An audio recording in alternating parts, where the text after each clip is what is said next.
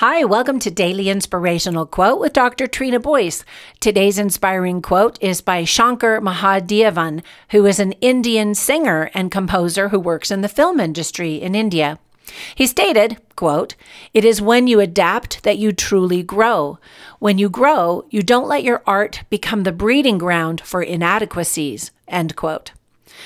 No matter what industry you work in, you've probably had to adapt what you do to the new pandemic world we live in, right? It hasn't been easy, but a lot of people have been able to pivot and be creative to continue to succeed. Now, you might be tired of hearing the word pivot by now. it simply means leaning into what's going on and changing direction. Work with it, in other words, not against it. Try new things, alter old things that no longer work, and do your best to come up with solutions or changes that go with the environment at hand. Here are some great examples of pivots from some known companies and some anonymous ones. Let them serve as inspiration for you. So, one podcasting company quickly came up with a solution when their guests were quarantined at home by mailing them a kit that included a professional microphone and other AV equipment.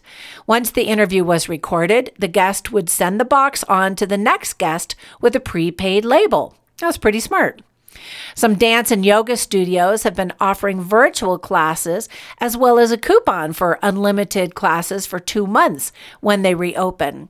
What a way to keep people committed and engaged. A coffee shop was forced to close its doors due to the virus, but it sent out an email with glorious photos of coffee, tea, cookies and pastries right about 2:30 with a headline of Need your coffee and pastries delivered? it's pretty smart. And the last one is an in home personal chef who suddenly found herself without work, turned around and launched a virtual cooking with kids program. Within days, she had 50 people enrolled, and she's happily teaching parents how to make their evenings much more fun with their kids.